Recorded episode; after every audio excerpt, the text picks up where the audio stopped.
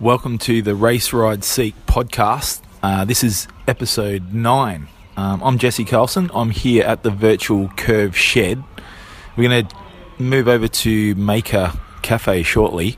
Um, but in the meantime, feel free to relax, kick back, grab yourself your beverage of preference. Um, if I had a chance right now, I'd probably grab um, a Moondog Jump the Shark 14.4% IPA. Um, but anyway, grab your own choice of beverage and sit back and relax and settle in. Today we've got uh, a very special podcast. We sat down with Kevin Benkenstein, Benky, after Race to the Rock. Kevin was the second place finisher behind the remarkable, the irrepressible Sarah Hammond, um, and this was Benky's first attempt at anything of this this length. He came all the way out from South Africa uh, to give this this thing a shot. Um, his passion for the race, his enthusiasm was incredible. He had a fantastic cause, Qhubeka, that he was riding for as well. Um, something that I really, I really believe in, and um, think it's a, it's a remarkable, remarkable cause. Bikes definitely do change life and we'll, lives, and we'll hear Benky talk a little bit about that too. Um, so settle in and listen to what Benky has to say. Okay, we're here in uh, Maker Cafe, a few days after Race the Rock, with um, the one and only Benky. Thanks for joining us. um, Your pleasure. So, how are you feeling a few days after this monumental achievement? Uh, right now, I'm feeling tired and hungry. That's about it.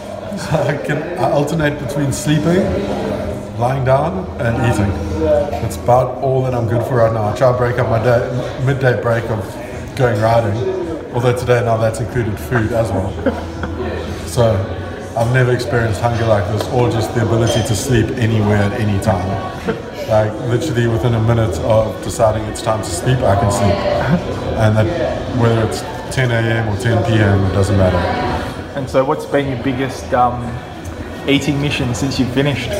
Oh my word, that hotel buffet. I think I had breakfast non-stop for two hours on the second day after the race. In fact, Jesse's mom left, and I said, "No, it's cool. I'm just going to the bathroom." I went to the bathroom. I came back, and I just had breakfast again. like I just couldn't stop. It was there was too much choice, and I had to get through all of it. and I just discovered uh, hash browns with camembert in the middle, thanks to Jesse and Sarah. It was just that's pretty untouchable after 12 days in the desert. So I'd say that that was that was it. Although breakfast every day is a, a sight to behold. A few bowls of oats and way too many apples. so you've um, you finished Race to the Rock, your first man to complete Race to the Rock. Um, how how was the experience just looking back on it overall? The experience of Race to the Rock. That almost hard to explain. It's just, it's so out of body. Um, the beginning, the first few days were pretty stereotypical, like adventure, backpacking, touring. Like, I don't want to say it wasn't special, but because you were early in the race and you were still fresh, and the, there was always something going on.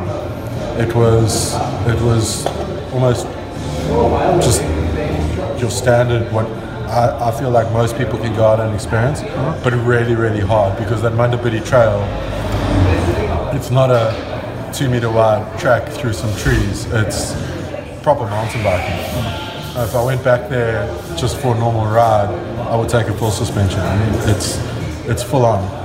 Um, so those first few days were just hard work. We just climbed and climbed and climbed, and lots of it on switchbacks and broken. Uh, I call it broken trail because the trail really didn't have much uh, much to it other than us navigating on our Garmin. And then from about 900 k's onwards, the stretches just got longer and longer and longer.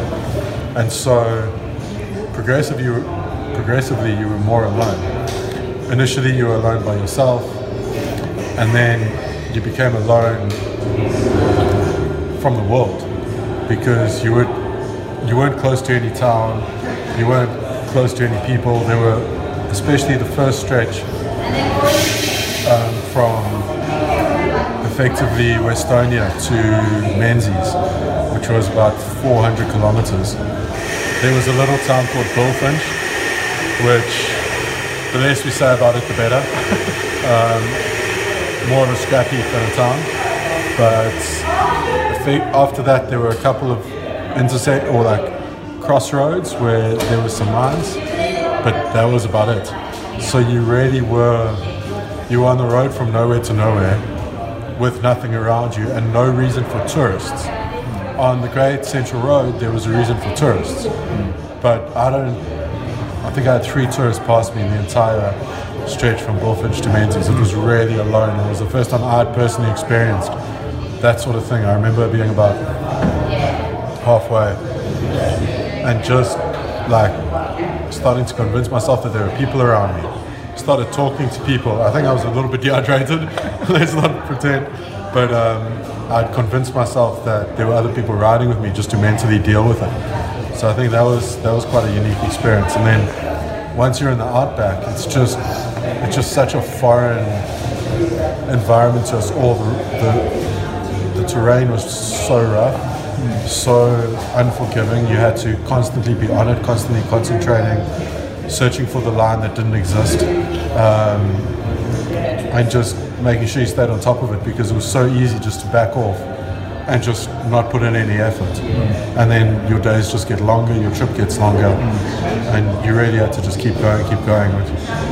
It was beautiful as well. I mean, that's, I think that's what's really stuck with me in the last few days. It was beautiful in loads of ways. One, being alone. So being alone is difficult in one sense, but it's beautiful in this other sense. You there's nothing to ruin the experience. There's no talking. There's no a lot of the time, especially at night, there are no cars. There are barely any animals. It, you really get to take in every um, every little sound and sight, and your your senses are so heightened because there is no no company. Um, and I don't even listen to music because when I tried, it made me fall asleep. so I found out that Warren G is actually a lullaby singer. Um, which, yeah, don't put on regulate when you're tired. But um, yeah, that's that was pretty awesome for me. I think I remember being there at night. I remember I was tired. And I just lay down for like a 10 minute nap on the side of the road. I remember looking up and just everywhere around me was stars. Normally, when you're in the city, there's like a patch of stars over there. It was just 360 degrees. It was it was one of the most beautiful things I've ever seen. You could see every star just bright, bright, bright.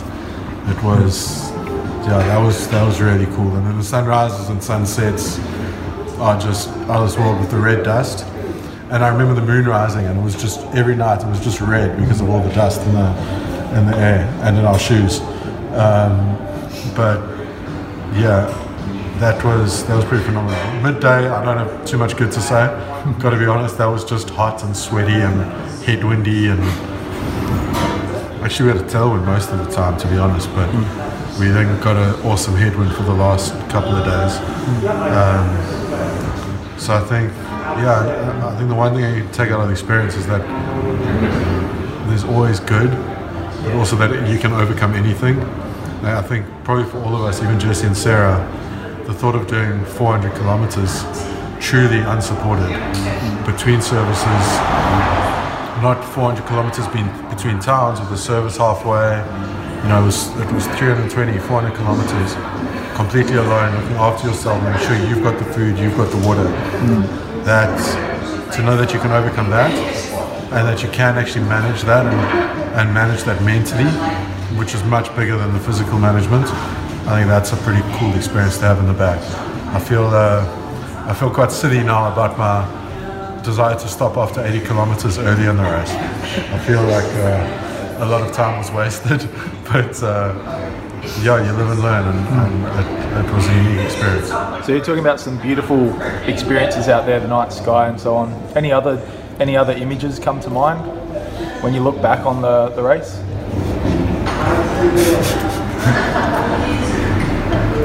I think actually talk about two a positive experience and a negative experience. So a positive experience for me was all the people. So funnily enough that's also the negative experience, but 99% of the people that we met out there were just amazing. Whether it was a tourist we stopped on the road begging for water or just someone to talk to because you've been alone for like 20 hours and you just wanted to hear a human voice. Like, they were just also friendly and interested and concerned and really just frightened at what we were doing. But um, it was amazing how, how willing people were just to tell us what was coming up. You know, I remember at the beginning of the last, well, say the last 240 Ks, uh, I stopped a car and I really just wanted to say, you know, what's coming up. And the guy basically gave me like a K by K description of this is what the road's like. And even though that wasn't a good description, it's just amazing how, how willing people were to help. Um, and I found in all the towns, people wanted to, they asked us and all of a sudden, you know, you, you speak to a tourist, the next thing that you know, they're a dot watcher. and they've got it on their iPad or whatever it may be, and they, they're talking about the race. And I mean, we had people ride out to us uh, near Warburton, um, Bobby and Owen. You know, all of a sudden, Owen appears in the dark. I had this light shining at me, and I thought, what the hell? There's a car with one light. And then I realized that it was a cyclist. And you get the offer, hey, would you like a Coke? Do you want a banana? And it's like 11 p.m. at night. And then has this guy who's taken the time to ride 10 Ks out of town just to say what's up. Mm. And then welcomed us into the roadhouse, or for myself, welcomes me into the roadhouse when it's closed. Mm. The shop's closed and you know gives you a cup of tea and just something to make you feel a bit better about mm. the 240 k's that you've got coming up. You know, really makes your life a lot easier. Um, and then, funny story, uh, a bit negative but pretty funny. So just about 80 k's into the the, la, the first long stretch from Westonia to to Menzies. There's a little town called Bullfinch, which since their hotel closed and they've, all they've really got is some houses with a scrap heap outside each. They all have their own scrap heap. It's very cute. um, I think that's where the kids play. And then there is a post office bin. I noticed that but uh, I was I was standing outside the hotel, the old hotel, because there were some lights there. Trying to just my my front brake was buggered from uh, from some mud earlier in the day, so I was just trying to get it sorted. The next thing, a car comes up, so I could see the guys weren't quite up to any good, so I just petered back in and uh, got pedaling. The next thing, the guy's shouting, "Get out of that town! We don't need people like you here!" which gives, gives me a little bit of a scare. So I sprinted off. And I was about 500 meters further on. I look back and these guys are coming at me. So I turn my lights off as quickly as possible, fumbling with, luckily my hands were still hands. Um, but this guy's like coming, like he's looking for me. So I decided, no, I'm, uh, lights are off. I just veer straight into the bushes. I hide, hide behind a bush with my bike. I think, no, this is the most ridiculous thing that's ever happened. Anyway, they, they come past and they're shouting. They've got these four big lights on top of their, their truck. Like, uh, like real just living up to some stereotypes. Anyway, so they, they go past me and uh, I think, okay, well, that's cool. All of a sudden I realize, well, that's the only way out. That's the way we're going out of town. So if they're that way, I'm not going that way until they come back. So I sat hiding behind a bush like a scared little child for a good 45 minutes um, until they came back past, and I felt like, okay, cool, I can I can get out of here. Which, um, yeah, that was that was an interesting experience. But that also meant that I I, I had intended, I, I assumed, no, you're going into a town that you'd be able to get some water. So, as you do when you know you're about to fill up with water, I drank a lot of my water. So, I, and I hadn't filled up my CamelBaks yet. So I was expecting to fill up with about five or six liters in that time. Instead, I filled up with none, um, which was fine. You know, I, I, had made some assumptions. I thought, oh, we'll see. Once the daylight comes, I'll see cars. But I thought rather than um, rather than get too self-confident on that, I'd uh, I'd just sip very slowly on my water. It was night time, not very hot, don't need too much. Anyway, I realized after about three, four hours riding on this road that there wasn't a whole lot of reason for people to be on there. So I sipped a little bit slower, but I, I started having these thoughts that what if I have to go 300 Ks without water? So I felt the urge to pee, uh, and I had this amazing brainchild that maybe that was going to be my savior. So I peed in a bottle, and I was I was pretty convinced that that was that was going to go down. That was that was going back inside. But uh, yeah, thankfully, thankfully, just as daylight came, I, I, I, hit the first of the mine crossings. And as I was getting there, a truck was coming across, and I, I stopped them, and they had about half a, they probably had two, three hundred mils for me, which they gave me, and I put in one of the bottles. And I asked them what if anything was coming up, and they said, no, in about 10 kilometers, there's another one, and there'll be there'll be some guys there who can help you. So I was, was still a little bit hesitant. So the the pee stayed in the bottle, but luckily when I got to that next mine crossing, um, I was I was saved, and I could I could empty the bottle of my of, of pee and and yeah top it up. I never I never had to go full Bear Grylls, although Bear Grylls would have drunk the pee before the water. Um, I I was saved I was saved from myself literally. So that was a pretty interesting stretch. I think that that stretch to Menzies, that was more or less the most interesting, probably the most difficult. I think just because it wasn't the hardest in terms of terrain. The road actually wasn't so bad, um, but because it was the first one and the first time we'd gone that far, uh, that and for me, I mean, that was like completely beyond anything I'd ever done before. Just to ride 400 k's you know, man alone, just look after yourself. That was probably the biggest one. So you, the amount I learned in that 400 k's, I can't, I can't put a value on that because I learned how to eat properly, I learned how to drink properly, I learned how to manage resources in terms of energy and food and water. Um, I learned how to pack a bike. You, you learn all these things all of a sudden. When I got to Menzies, my bike was significant. It was lightened quickly because I realized I had a whole lot of stuff with me that I did not need. So anything cheap that was on my bike got thrown away. Um, some expensive stuff came in for the full journey, but yeah, that was that was quite a cool stretch, quite interesting, some good Yeah. experiences. I was thinking that stretch was going to be.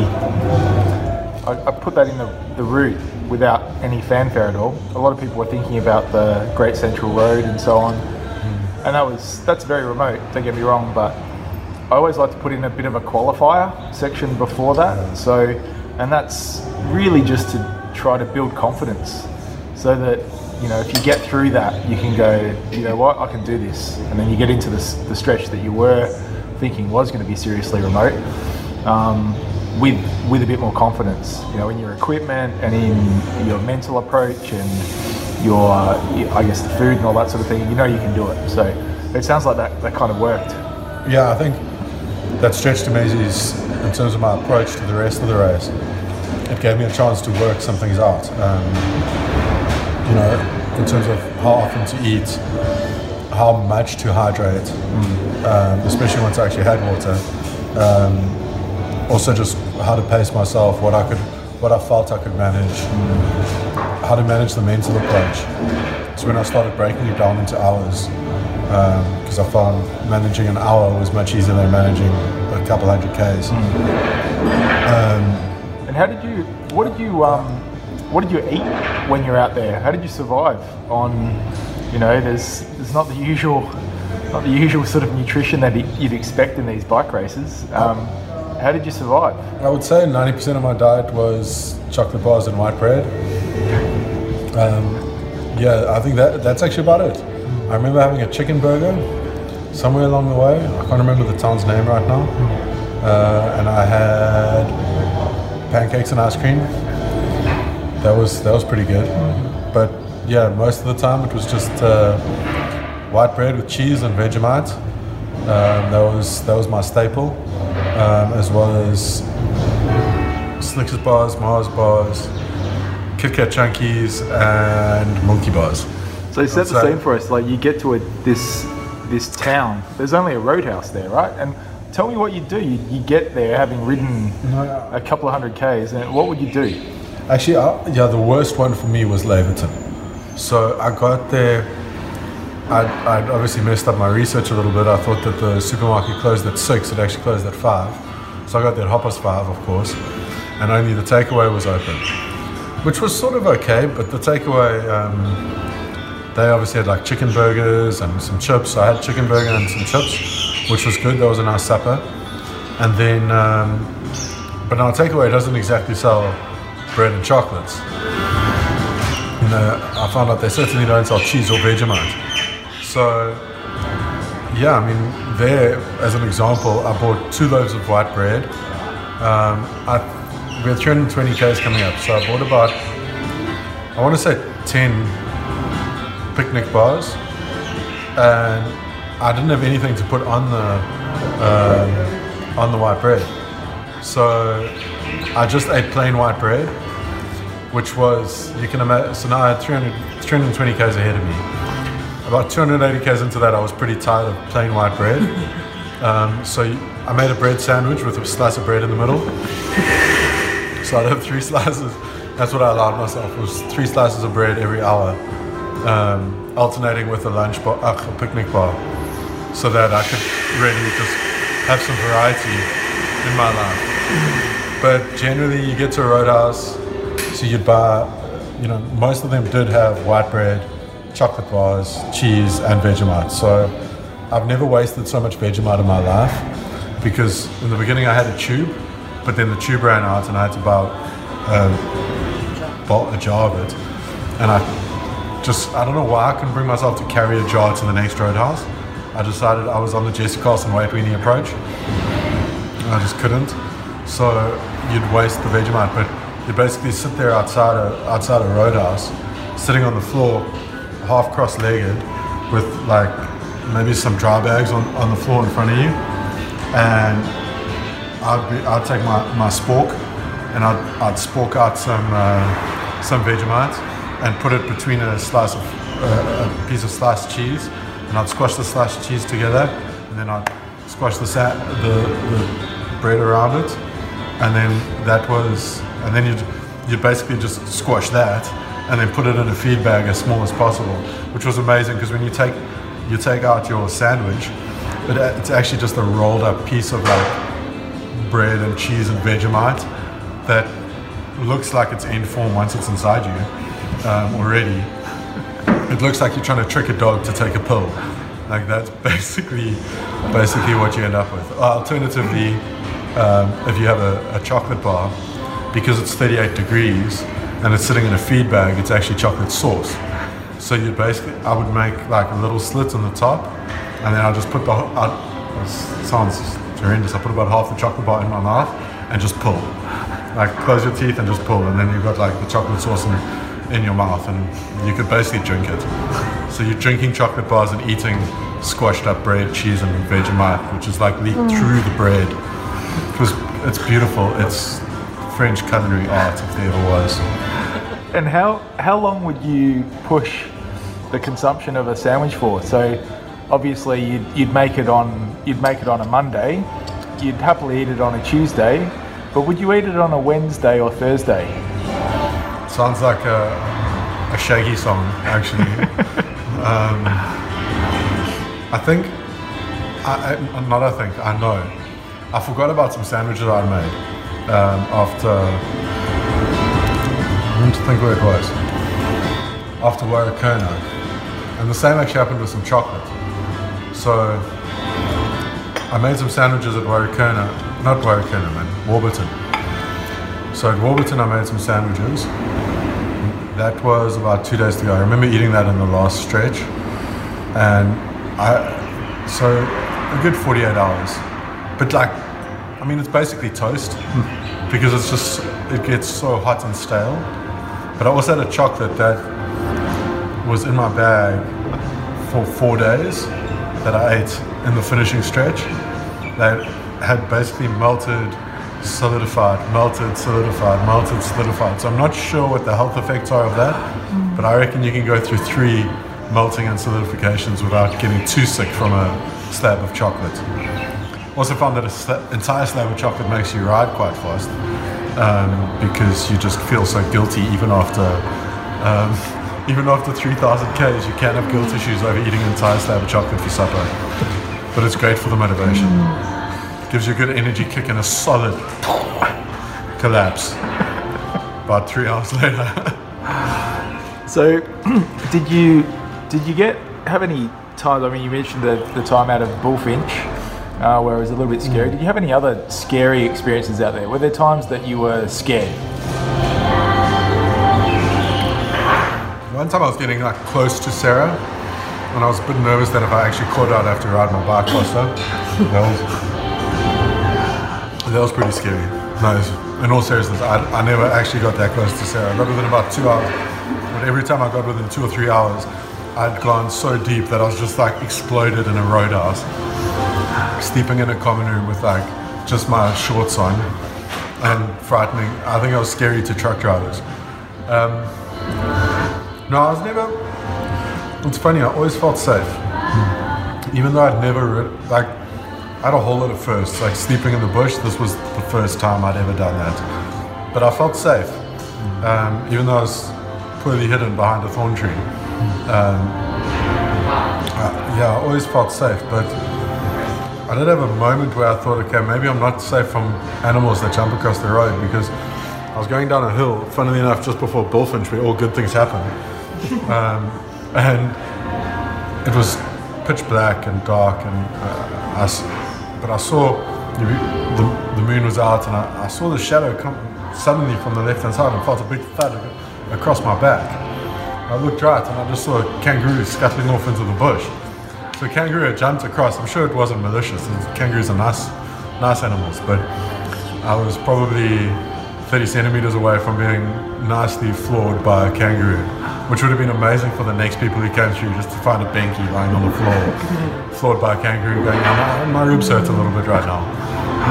But after that, I was a little bit more hesitant when uh, coming near animals.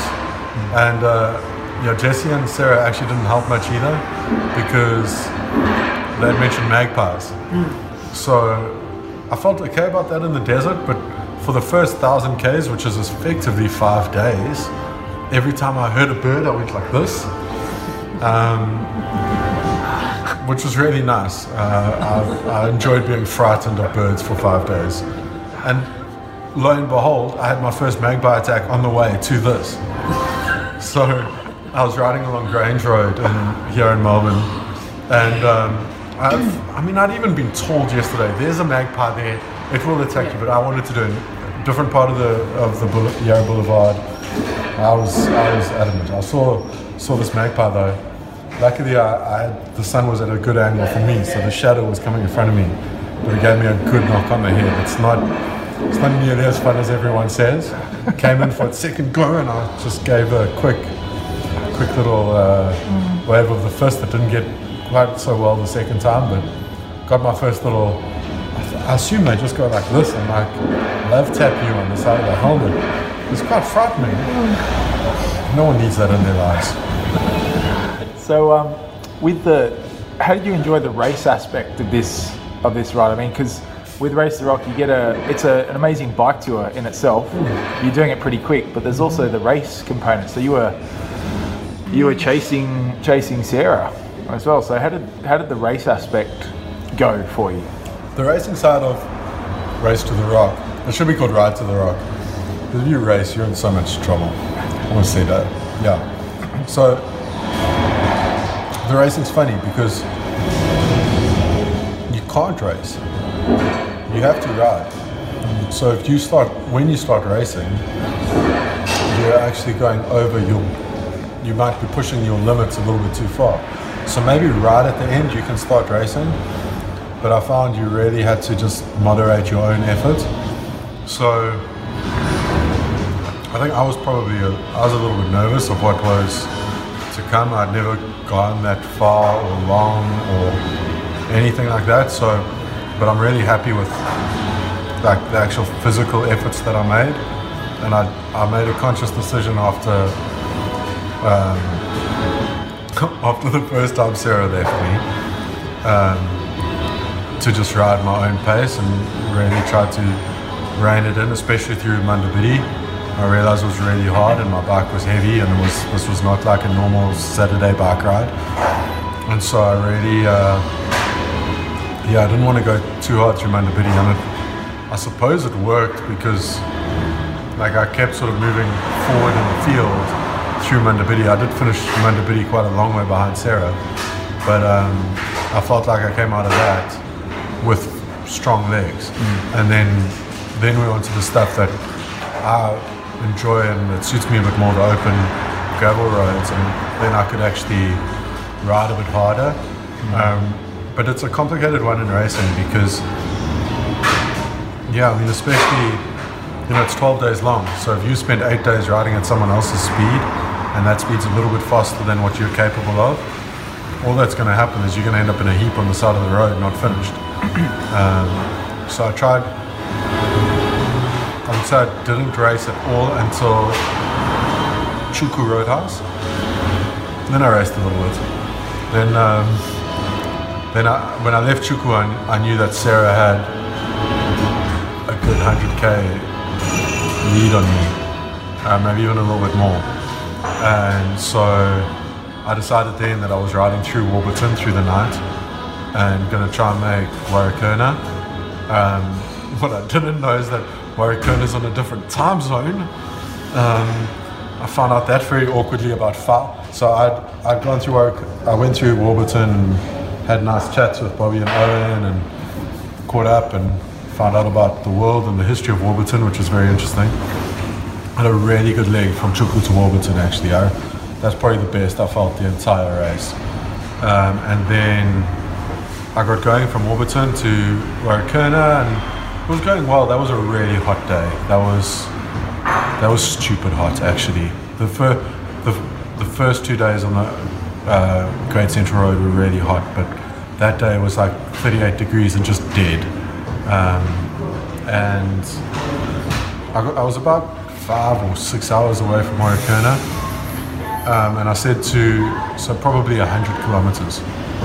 And I said, I stopped a tourist and just asked them, just I wanted to confirm like what time the roadhouse is closed and that. And I asked the first car and they had no idea, which was completely unhelpful. The second car stopped, said, oh no, we stayed there last night. Uh, they close at five, so I was like, that's cool. And the wife in the passenger seat says, oh yeah, but don't forget they're in a different time zone. So all of a sudden, I didn't have six hours to get there, I had four and a half hours. and so now I really was racing because I wasn't actually just racing to to try to find Sarah on the road. I was racing to get somewhere where I could eat because I'd already had a bad a bad mistake at Chuku where just through bad planning, really, or actually just the speed that I rode. It was not even bad planning. It wasn't anything. I got there at seven. They were closed, so I had to stay there until eight fifteen in the morning, and when I could buy food and, and get going again, which was a long stop, and I just wasn't willing to do that again. So I had to really push the last five or six hours to Warakurna, um, which, as anyone who was in the race will tell you, the last 10Ks to Warakurna are the most horrible 10Ks of road on this earth. It's not, not, not in a Race to the Rock, not in Australia, worst 10Ks in the world. It's either sand this deep that just swallows your wheel, or rock. But basically, you have two choices. You can either walk on the road or do a there, there's slight like banks on the side of the road, and you can do a series of up the bank, down, stop, because the bank disappears for some reason and goes back into the road. So you stop, you get on the road, you walk 10 meters, and then you go back on the bank, and it's the slowest progress ever. And like I said, 38 degrees, because it was actually 3.30 they just decided that in, they want to live in a different world and make it 5 p.m well it's like 3 and 4.30 so it's, it's as hot as 3 you think it's 4.30 anyway i eventually got to Warakurna and um, i walked in there like like the hobo that i was. I smelled like i'd been i smelled like a hobo who had been urinated on by other hobos who only drink rum and i mean i was a sight for sore eyes and blind people. But I walked in there and it's like 38 degrees outside and, all, and there's just fridges And I couldn't actually think much further than imagine how nice my feet will feel against the fridge. So I took my shoes off, emptied out the sand, made a sand castle, and I just went and I sat against the ice cream fridge and I put my legs up like this against the food fridge. And I just sat there for a minute and they said, Are you okay? And I was like, I will be. and I just sat there for five minutes and just let my feet get cold. And then, and then I could think about the world again. Then I had a Coke and a, a chocolate milk because the ice creams looked a bit dodgy. I'm, I'm, I'm quite partial to an ice cream um, at the end of a ride, but, but the ice creams look special. And I, I shopped them out of and although I think, I don't know if Sarah or Jesse beat me at that one, but I, I got a solid $120 servo spend there, which I'm quite proud of. That's, that's my peak spend. They, they did inflate their prices slightly though, it must be said. They had to. So I had my, anyway, then I realized that I was completely bombed. The heat and going, you know, riding at a massive 115 heart rate had really uh, destroyed me. So I went and slept in their common room for about three hours, four hours, uh, and woke up, ate an entire box of cornflakes um, with with a mass with this a delightful. I just like dripped some water on it just to make it moist. Um, so I had moist cornflakes for supper breakfast, followed by two roast chicken sandwiches. Oh no, I had the roast chicken sandwiches before the nap. Um, and then it was time to get going again. But I, I was so out of it that I decided that I was just going to make my sandwiches on the way. And then thankfully at the last minute I said, no, Benky, just put yourself towards yourself. You're not making sandwiches on the way. So I, I made my sandwiches and that's when I, I was packing them and I realized I had two slabs of chocolate and a box of wor- a, a packet of worms. And I thought this is perfect. It's 300 odd k's to go. There's 320 k's again from there. This is these are going to be my rewards. So I packed very carefully that I'd have like after 100 k's I- I'd get a I had the packet of worms. After 200 k's I got to have a slab of chocolate, which was about supper time. And then at the finish, because I I decided I was riding through like there was no more of this. This was I was done. I wasn't sleeping on the side of the road. I was riding to the finish, even if it meant finishing at 3 a.m. in the morning. Um, and then I knew at the finish there would be no food. I didn't actually think there would even be people. I thought it was going to be the biggest anticlimax of my life. Um, but I'd, I'd given myself a, another slab of chocolate for the finish line. So I got to do some strategic packing, and as it turned out, I was lazy AF for the first 100 Ks of that ride. I found every excuse to not ride. My tracker batteries went flat. I convinced myself I could fix them, couldn't. I had to go into Docker River. Uh, I was just finding every reason not to ride. I think I didn't. I didn't actually want the race to end, and I knew like the more I pedaled, then I had to go back to reality and you know showering and brushing my teeth, other adult things, um, because I couldn't brush my teeth anymore because my hand was so bad that I couldn't actually hold my tiny toothbrush. So I'd given up on dental hygiene, um, which was unfortunate. But yeah, that was that was quite an interesting time my life. But I sat down with my sour worms, sat on the side of the road, and I said, "You know what, Binky?" I, I said this out loud, just, for the record. I sat there. I think I was channeling my father. I said, "You know what, Binky? This is not good enough. You need you need to take take this a bit more seriously. Put some force on the pedals. Eat your sour worms, and then you can ride again." So that's what I did. I ate an entire packet of sour worms or worms. I don't know. I can't remember if they were sour. I didn't have taste buds. Um, but I sat there, ate my worms, and then it was time to ride again. And then the chocolate really just kick-started that. Once I had my slab of chocolate for supper, I was all systems go. I was ra- raging into the night at a 18 k's an hour. And how did you? So, what did you? Thinking back on this whole whole experience, what did you what did you learn out of it? Did you, did you learn anything out there? Australia is hot.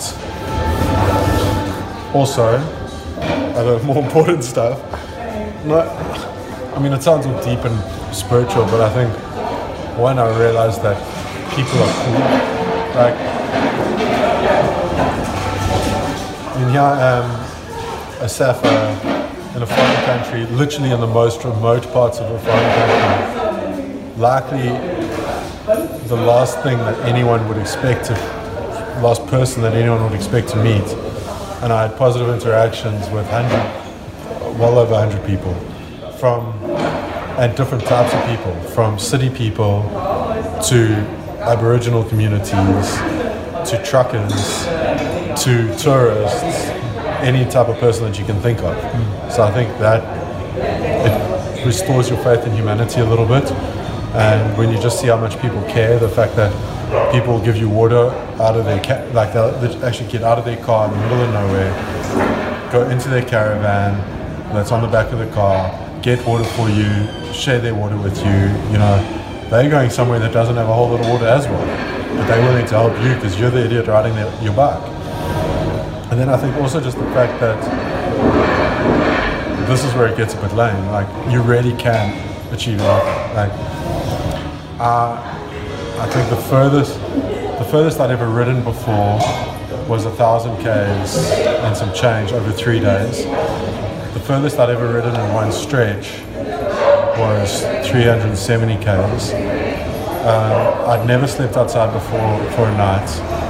I'd never ridden a self-supported race.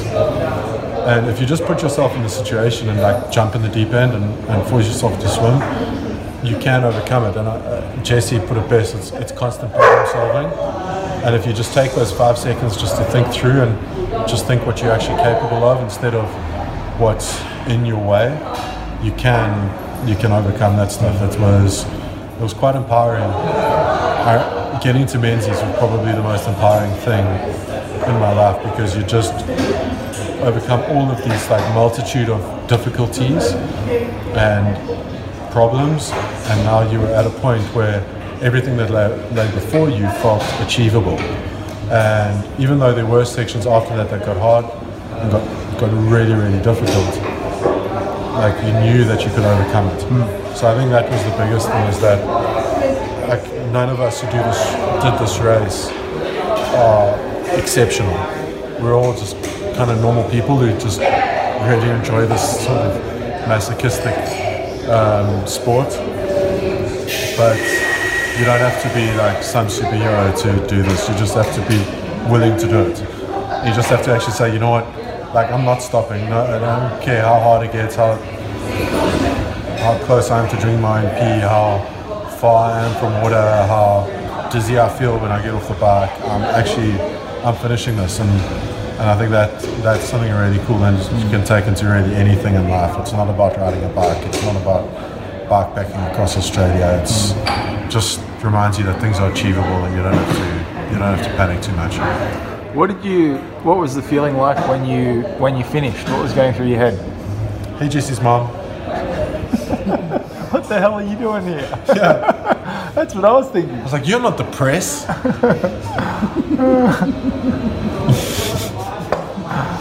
it's all my dad. I mean, we were on Global Cycling Network. Like, that was pretty cool.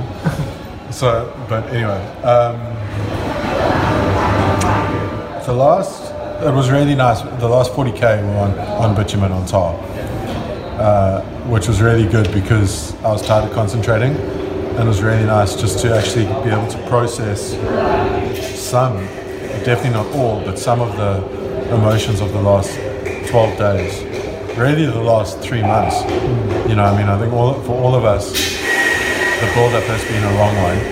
Um, but yeah, I think the last the last 10 k's, I kind of let myself think about it, think about the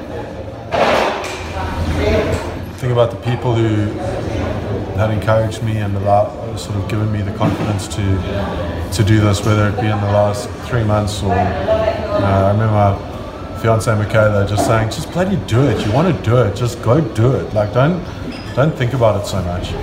Um, you know, I mean, just so many other people in the last years of my life who like do that, but really just think about the last 12 days and what you've what you've accomplished and you know be a bit selfish about the achievement because it's okay to be proud of what you've done um, it was quite overwhelming, and I'm just really, really happy. I think, like, you you kind of know when you settle for that last leg, like you know you're going to finish, because once you start a leg, by the end of that, you you know that's that. Um, it's just a matter of when, but. I was just really happy. It was so cool having Jesse's mom there, because it, like, just to have someone there, just to like share the share the happiness with, rather than um, kind of rolling into a town by yourself. Um, no, it was. It was just really happy, and like, uh, I think that, yeah, like I said, those last 10 k's, you think of all the messages you'd received over the previous days, all of the, the friendships that we'd made along the road. I mean, I was lucky in that at some stage in the race, other than Jesse, thankfully actually, other than Jesse, I rode with everyone. Um, so, you know, you think all those people and you kind of wonder where they are. It was, it was a pretty rad feeling. It's a big thing to accomplish, and I think for all of us, it's quite hard to think what's next because what's next is always meant to be bigger. And God help us if we find something bigger than uh, Race to the Rock because that was just insane. Just absolutely mental. Like, I can't imagine anything harder in this world. So someone else will have to imagine it for us. And so, okay, finally, what would you what would you say to people who were thinking about doing this next year? Don't. No. I think I think you really need to know why you want to do it. I think that's what we probably learned the most is that all of us who finished, and I actually, I mean, I don't want to knock Adam because he had serious tendonitis in the road without a pedal for hundreds of kilometers. Um, no, but I think all of us that started and that went through the whole application process and put in all that effort, like we knew why we wanted to be there. And I would say if you're doing this, if you're entering Race to the Rock to show how big your ego is or as a measuring contest, then you're doing it for the wrong reasons. If you're doing it to challenge yourself, to experience something, to find limits, to to learn more about yourself as a person and what you're capable of, um, and who you are, then those are the right reasons to do this race. I think I think that's what's important. It's not it's not something you do to try to be the fastest or to try to be the best at. Um, I think yeah, that's an important thing to remember. And I, I would just say prepare, prepare, prepare, prepare, because you can never know too much about the route. You can never know uh, too much about the terrain. You know everything that that there is to know about the race. Go in there knowing so that there are no, as few surprises as possible. There'll be a thousand things that you'll find out about the route as you're going, but preparation is everything. I mean, I, I also 100% that I wasn't prepared enough, um, but I was lucky in that I could, you know, ask questions along the way, and, um, and I think I, I did some preparation as I was going. You know, for, you end up preparing for each leg by talking to people about what's coming up, but yeah, most of all, just know why you want to do it, because if, if if you're just doing this because it like it seems cool, it's not cool. Wearing the same chamois for 12 days is not cool. Smelling like you smell is not cool. Being that tight is not cool, but finishing is really cool. Um, so if you know why you want to do it, and you're really secure in that, then do it. But make sure you've got that down before you even enter. Yeah. Okay, Benky, we'll let you get back to your lunch. Yeah, I need this toasted cheese really bad. Yeah, you need it. You need it badly. Thanks again for your time and congratulations on getting through this beast. Thank you for the race. My Love it. pleasure. Cheers. Okay, that was Kevin Benkenstein, Benky, coming to you live from Maker Cafe in Richmond. Get down there if the weather's heating up too, and check out their coffee sodas. They're they're bloody good. Um, some remarkable stories there from Kevin. Uh, it was his first attempt at anything like this, and um, you know, really that course was one of the toughest that's ever been attempted in racing of this type, and he he just sailed through. Um, remarkable effort from him, and some incredible stories out there from from what he was pushed to. Um, yeah, even even to the point of filling a bottle with his own urine. Um, crazy stuff. Anyway, that's episode nine of the Race Ride Seek podcast. Um, tune again. We'll do another one of these sometime pretty soon.